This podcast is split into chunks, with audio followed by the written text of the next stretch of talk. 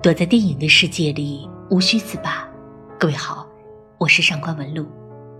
新年观影第一弹是这部经典的《千与千寻》，愿这部饱含深意的成人童话能够守护你的初心。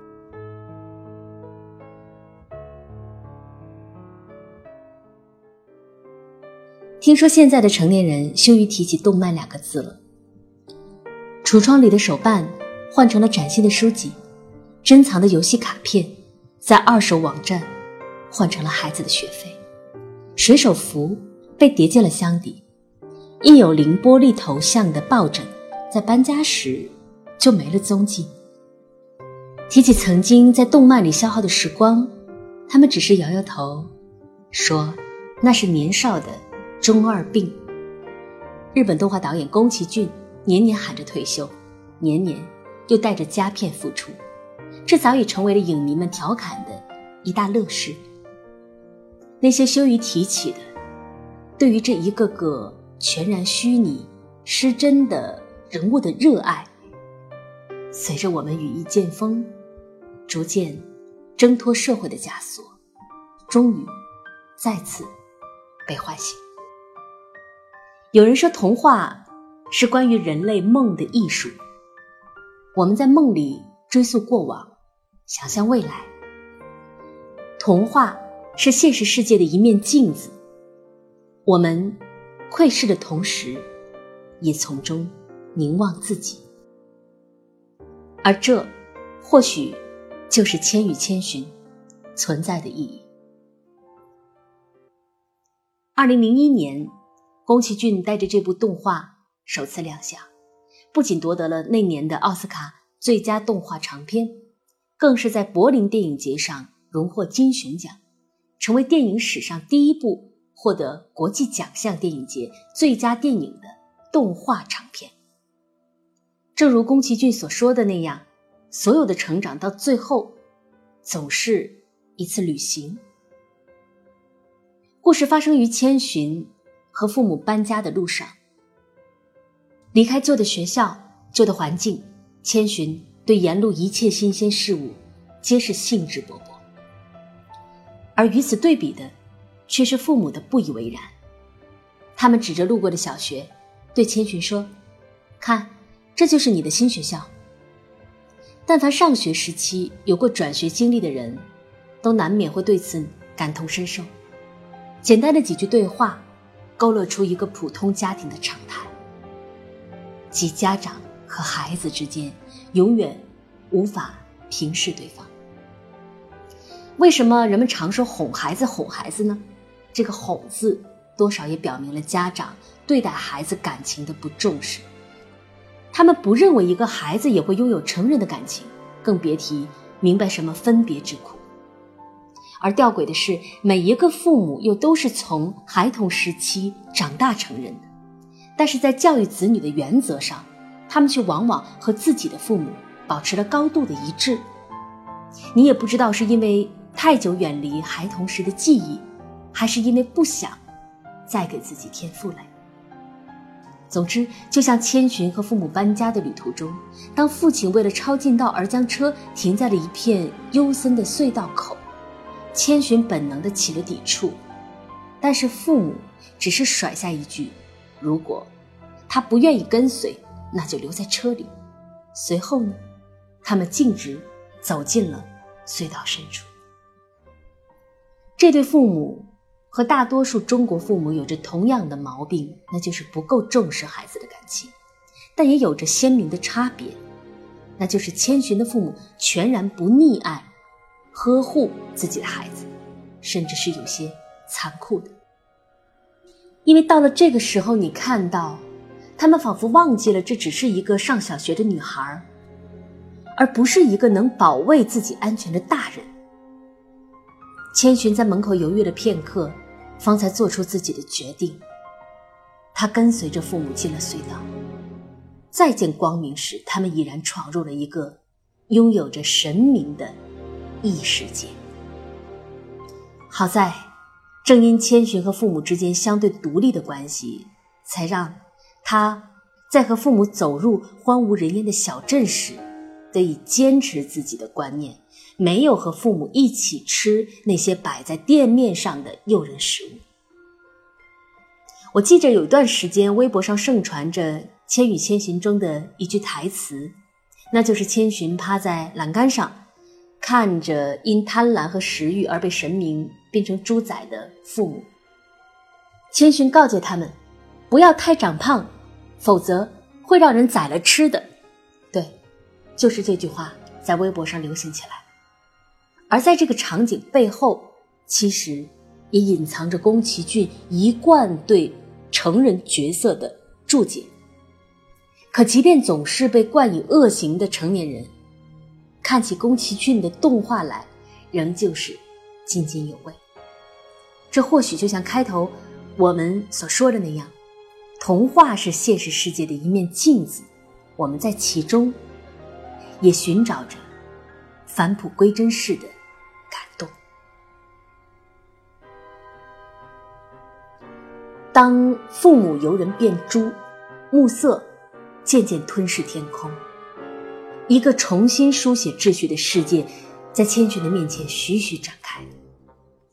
招待神明鬼怪的温泉汤屋，没有工作就要变成畜生的强制安排，让你忘掉自己姓名的劳动合同书，支支吾吾的鬼神无脸男，裹满泥浆的河神。会魔法的汤婆婆，这一切，你清楚的知道，这不是现实的世界。但这样的画面也让你能够明白，各个角色、各个设定，你都能够在现实中找到原型。我们就拿汤婆婆的孩子举例来说，就是汤婆婆喊他“宝宝”的那个孩子，这是一个单手就能拎起一个人的巨人，但他同时也是一个婴儿。你不能够对他说一个不字，否则他一蹬腿一哭闹，整个温泉汤屋就要地动山摇。而就连平时手握生杀大权的残酷的汤屋主人汤婆婆，在这个巨婴宝宝的面前也变成了奴仆。她不仅百依百顺，更是毫无原则。现实中这样的熊孩子少吗？看得我们难免。会会心一笑。这样一个怪诞的、超出认知范围的世界，别说一个孩子，就算是一个成年人，一时间能做的也只有蹲在地上，不知所措的大哭。这时候，白龙出现了。这是一个为了学习魔法而和汤婆婆签订契约的龙。它的前身是人类世界的琥珀川河神，但是在漫长的契约时间里，他已然忘记了自己的名字。但是千寻的名字不知为何却牢牢地被刻在了白龙的心里。往后的剧情如你所料，白龙救了千寻，让千寻去找锅炉爷爷，并给他指了一条明路。白龙说。在这个地方，只要你有工作，汤婆婆就永远拿你没办法。那么，倘若按照传统剧情的发展，千寻遇到了白龙，往后就少不了在困难时得到及时的帮助。可是，你我都知道，现实世界里往往没有那么多的好心人。我们在成长的过程里，学的最重要的一课，便是明白，靠天靠地靠父母。都不如自己来的靠谱。宫崎骏是在他六十岁高龄的时候创作出的《千与千寻》，他自然也明白这个道理，所以哪怕汤屋里人人见到了白龙都要喊一声“白先生”，白龙仍旧受制于汤婆婆，他为这个权力金字塔顶端的人服务着，去偷盗行恶。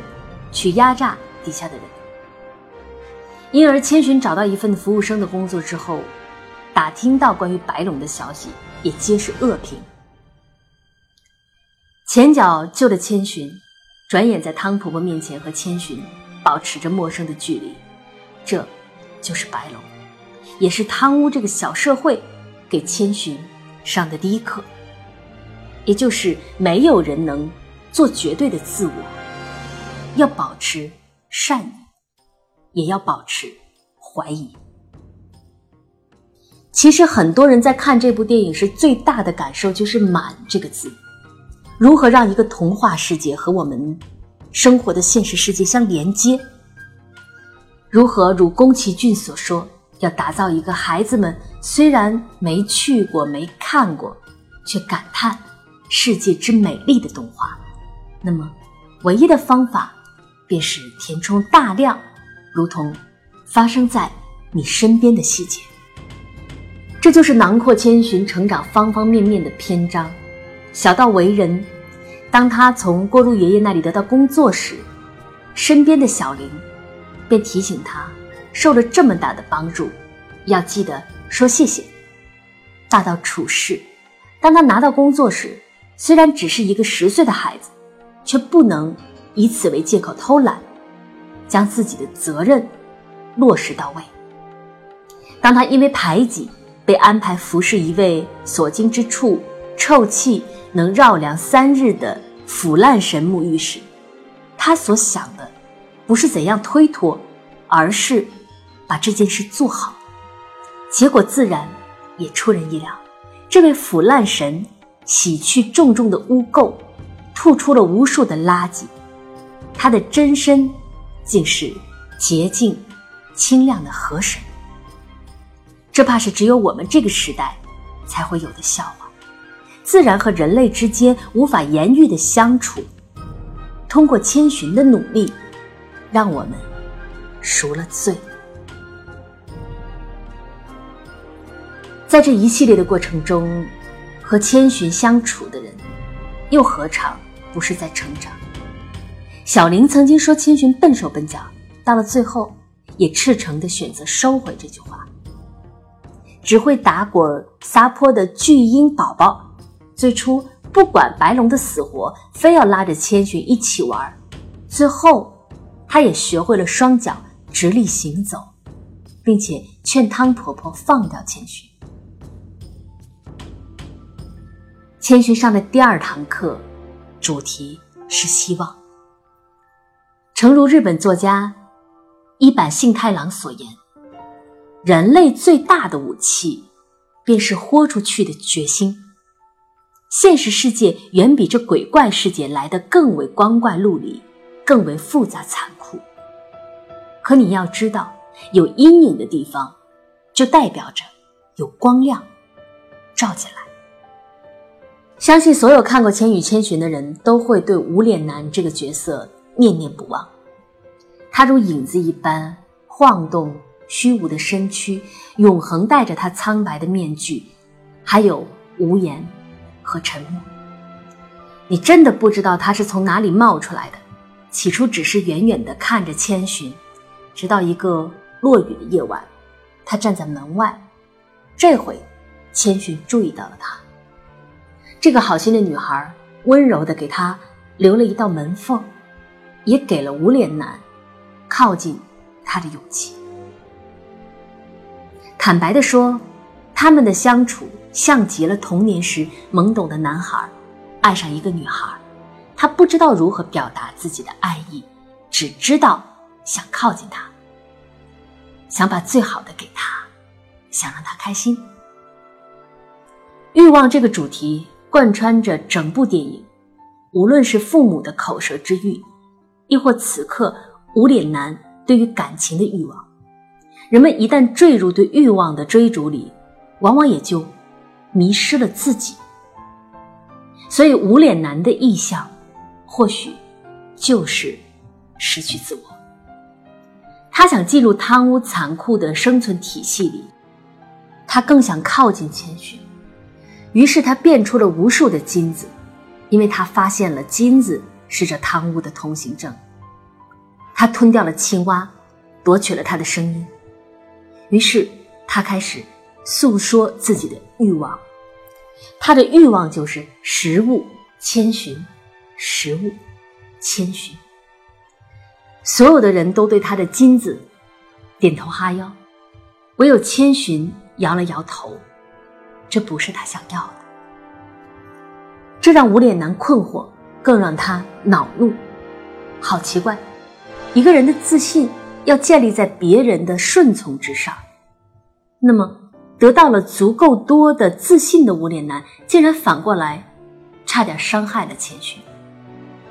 好在河神曾经给了千寻一颗能够洗去污垢的药丸，再拿来救自己的父母，还是救被欲望填满、变得畸形扭曲的无脸男。千寻毫不犹豫地选择了后者。于是我们看着无脸男，他不停地呕吐，把他吃下去的污秽，把那些虚荣讨好，把现代人的通病通通吐了出来，一切又恢复了最初的模样。找到自我，是千寻上的最后一堂课。所有滞留在魔法世界。走不出去的人，都是因为忘了自己的姓名，他们变成了汤婆婆手下的工具，记不起前世今生。而千寻却从一开始就牢牢记住了自己的名字，她不是汤婆婆嘴里的小千，她是荻野千寻。而到了电影的最后，她也帮助白龙找回了自己的名字——琥珀川。正如台词里说的，曾经发生过的事不可能忘记，有时候只是想不起来罢了。其实，当白龙尚且是人间的河神时，他就曾经救过千寻，而如今，千寻反过来救了他。他想起小的时候跌入的河流，想起了一切美好的相遇和希望。最后，琥珀川把千寻送还到父母身边。他说：“你走吧，不要回头。”我们大家都知道，这一次离别就再也无法相遇。但是千寻听了他的话，就那么笔直的走着，因为成长。从来都没有回头路。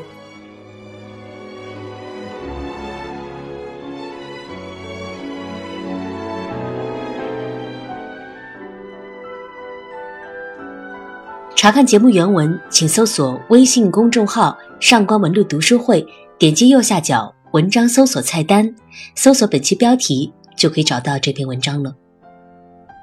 mm you.